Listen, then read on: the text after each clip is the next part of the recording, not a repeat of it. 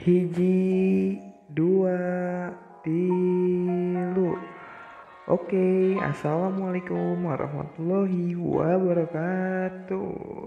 Sampurasun guys. Ya, balik lagi dengan gue. Siapa? Gue. Gue Almi di terdengar intelek. Oke, oke. Eh, gimana kabarnya nih untuk teman-teman masih pada betah aja? diem di rumah aja ya. Jangan lo ke mana-mana. Pokoknya lo diem di rumah pastiin lo taati aturan yang udah diberlakukan oleh pemerintah. Gitu.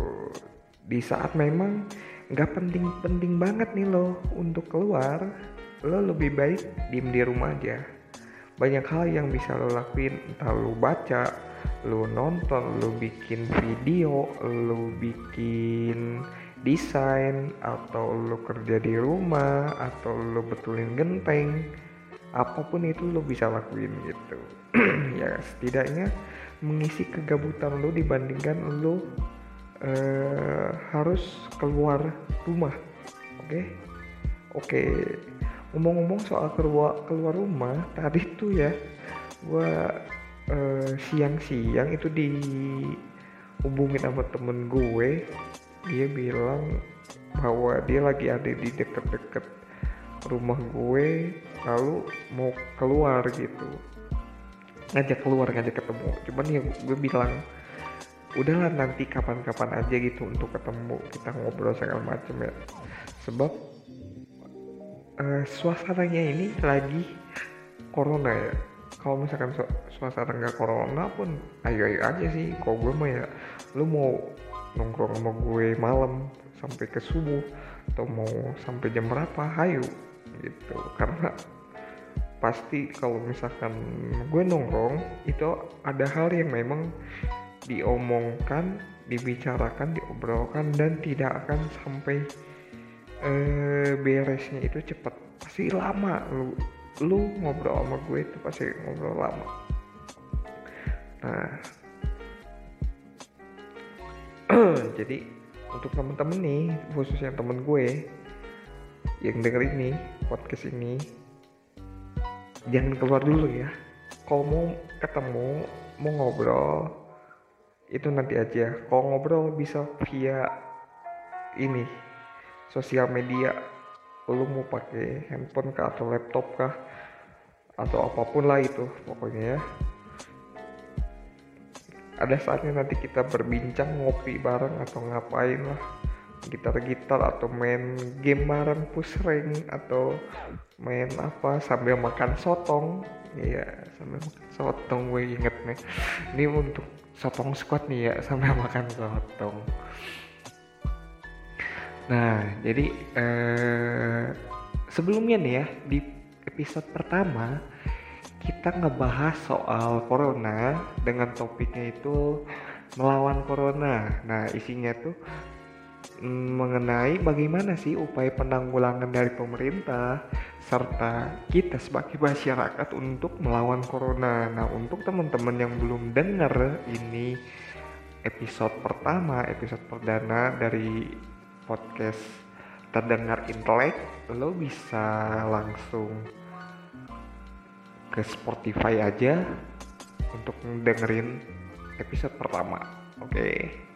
Nah, kemarin tuh gue bikin polling ya, bikin polling dan uh, terkesan terlambat karena harusnya nih gue setiap minggu harusnya nih harusnya setiap minggu tuh gue posting podcast rencana awal. Namun karena situasi dan kondisi yang tidak memungkinkan uh, eh, gue akhirnya gue skip. Lalu baru gue sekarang buat podcastnya lalu baru kupikir gitu ya beberapa tema yang memang perlu untuk dinaikkan dan kemarin tuh gue di Instagram membuat sebuah polling yang di mana pollingnya itu membahas mengenai tanggung jawab negara dengan idealisme gitu. Dan dari beberapa temen ini ternyata tertarik dengan namanya uh, pembahasan idealisme dibandingkan tanggung jawab negara. Oke nanti mungkin tanggung jawab negara bakal gue bahas uh, di podcast episode selanjutnya. Entah itu kapan gue nggak tahu. Tapi yang jelas nanti bakal gue bahas karena berhubungan memang ingin uh, gue bahas tentang bagaimana sih mekanisme negara itu untuk memenuhi hak-hak dari rakyatnya. Itu gue sangat gatel banget gitu ya pengen gue bahas. Tapi karena ini pollingnya dari temen-temen itu ingin membahasnya idealisme oke okay, gue akan bahas soal idealisme ini. Oke okay, untuk uh, selanjutnya daripada kita bahasa-bahasi sampai A Z atau dan lain-lainnya lu pada tahu gak sih? Lu pada tahu gak sih idealisme itu apa gitu? Pada tahu nggak nih? Anak sosial pasti tahu. Dan anak yang demennya itu di kampus nih anak yang demennya di kampus itu lu demennya suka organisasi lu di samping organisasi lu demo atau apa pun itu lu pasti paham dengan uh, apa itu idealisme. Jadi gini secara umum secara awam idealisme merupakan suatu paham di mana paham tersebut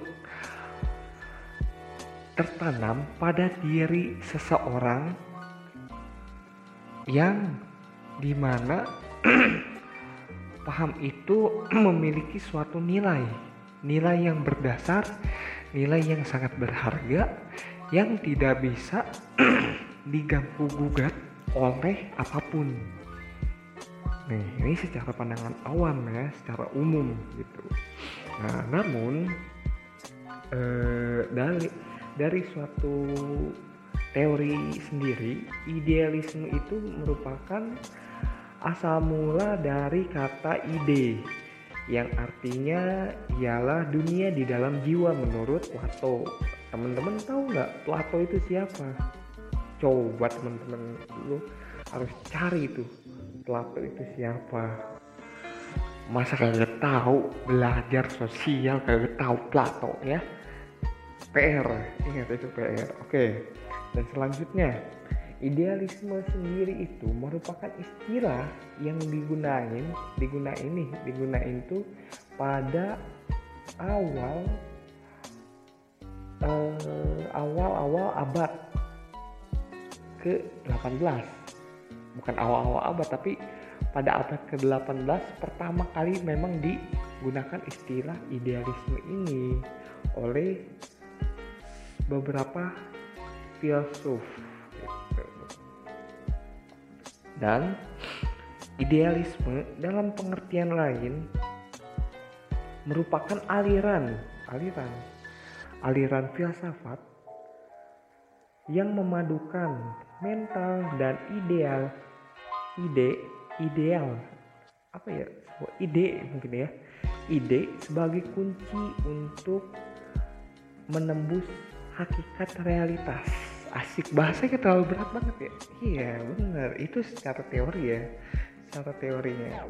Jadi pandangan ini itu lebih menekankan kepada hal-hal yang bersifatnya ide dan merendahkan hal-hal yang bersifatnya materi ataupun fisik. Nah, nah oleh sebab itu idealisme ini sangat-sangat mahal harganya kalau menurut gue dan seperti apa yang di dibicarakan oleh aktivis terdahulu, aktivis terkenal Indonesia, bahwasannya idealisme itu adalah kemewahan terakhir yang dimiliki oleh pemuda. Nah, jadi ketika pemuda mempunyai rasa idealisme yang tinggi, itu harus dipertahankan. Nah, karena itu merupakan suatu kemewahan terakhir kata Tan Malaka. Ingat untuk pemuda nih ya yang tua tua juga gimana? Ya sama juga sama harus lu pertahanin seumur hidup lu gitu. Nah di samping itu seseorang yang mempunyai paham idealisme ini disebutnya sebagai seseorang yang idealis. Nah, dalam kata atau dalam kamus seseorang yang memiliki paham ini atau seseorang atau seorang idealis tidak ada namanya kata keterpaksaan karena suatu rasa idealis ini muncul karena suatu kecintaan yang semata-mata membakar jiwa yang membuat seorang idealis atau sang idealis ini rela mengorbankan hal-hal yang bersifatnya keduniawian. Nah, jadi betul-betul orang yang loyal, yang betul-betul pengen berkorban, orang yang memiliki sifat idealis ini, yang memiliki paham ideal, idealisme. Ngomongnya gue gak, gak ini banget ya, gue gak, gak slow banget ya. Sorry sorry sorry. Nah di samping itu idealisme juga itu bisa membangkitkan suatu semangat atau gairah yang militan. Tetapi tetapi nih ingat ingat nih teman-teman ya tetapi dari rasa idealisme ini dari rasa yang dipunyai ini bisa menimbulkan efek yang positif maupun negatif. Nah, apa sih efek positifnya? Efek positifnya itu ialah pertama, lu betul-betul kokoh dengan suatu pendirian yang lu pegang. Pendirian yang lu pegang ketika lu ingin menggapai suatu cita-cita yang bisa bermanfaat untuk banyak orang. Itu contoh. Minusnya apa?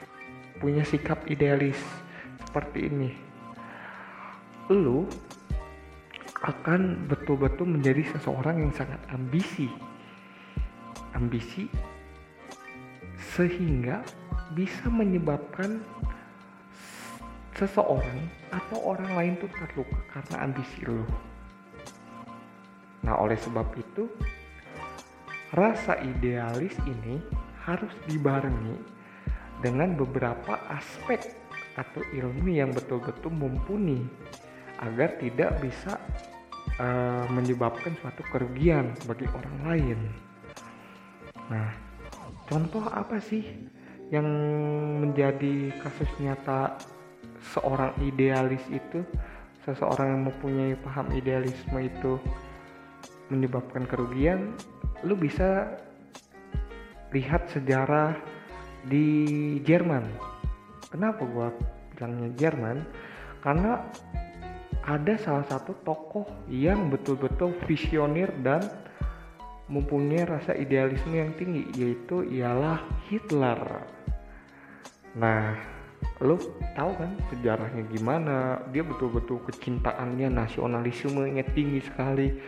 Tapi di samping itu ternyata dia mempunyai sifat yang betul-betul sangat disayangkan yaitu karena kekejamannya terhadap orang-orang yang memang tidak sekufu sepandangan dengan Hitler ini. Nah, oleh sebab itu idealisme ini atau sikap idealis ini harus diiringi, harus diiringi juga dengan suatu hal, suatu hal yang di mana hal-hal yang bersifat spiritual. Nah, karena ketika kita mendapatkan hal yang bersifat spiritual, di, uh, tentunya itu akan memupukkan kita dalam mencari suatu kebenaran yang sejati. Nah, jadi teman-teman jangan sampai nih lu punya sikap yang idealis terhadap sesuatu tetapi lu lupa akan uh, beberapa hal yang terjadi di sekitar Tuh. memang orang-orang yang mempunyai sikap ini paham ini berkaitan pada paham ini dia tidak akan uh, peduli dengan realita yang saat ini terjadi. Memang. Karena karena apa?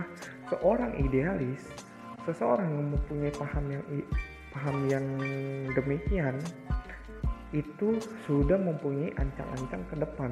Pemikirannya yang visioner. Itu. Dan mempunyai cita-cita yang memang sudah tertata ke depan. Dia tahu bahwasannya ketika gue berpegang teguh terhadap nilai ini maka akan menimbulkan resiko ini. Nah itulah seorang idealis dia sudah memperhitungkan masak-masak apa yang akan terjadi sekarang dan apa yang mungkin terjadi di masa mendatang. Nah, dalam hal lain pula, paham ini, paham idealis atau kita sebutnya itu idealisme itu idealisme itu sendiri merupakan paham yang memang uh, telah ada, telah tergumul, tergumul, telah terkumpul di dalam pemikiran-pemikiran para filsafat terdahulu.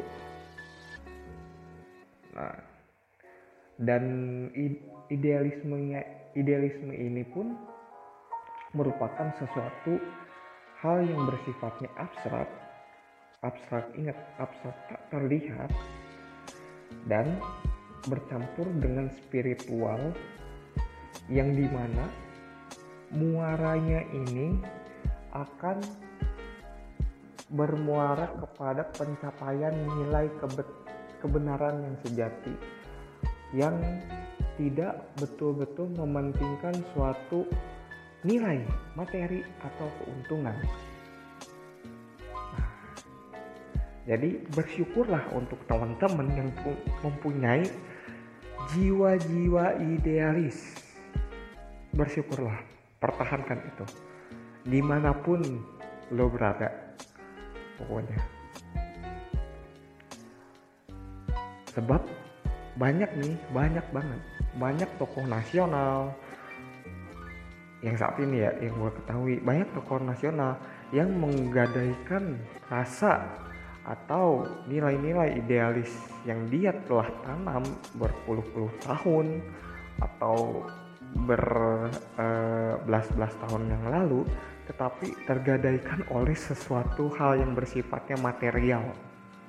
Nah,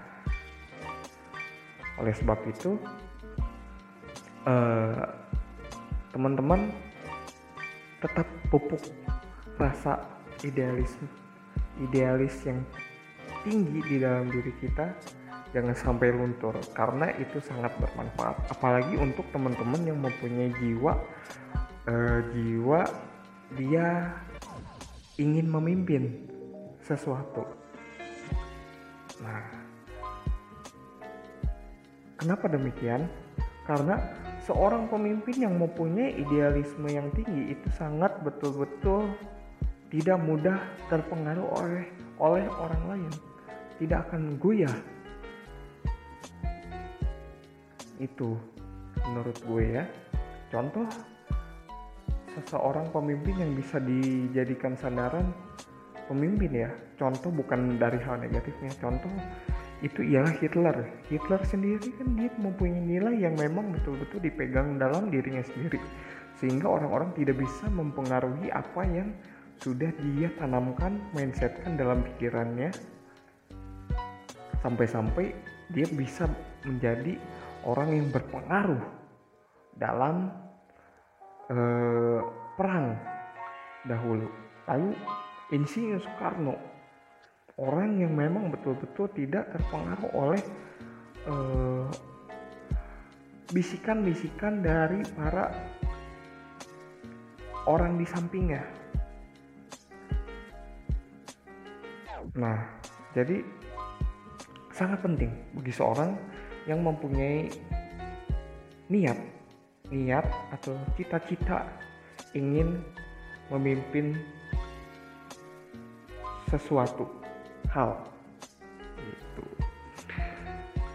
Hmm, apa lagi yang gue akan bahas? Mungkin karena idealisme itu pembahasannya tidak terlalu ini banget ya karena umum umum sekali mungkin segitu aja kali ya untuk pembahasannya dari gue. Mohon maaf nih kalau misalkan ada beberapa hal yang memang tidak berkenan dari penyampaian.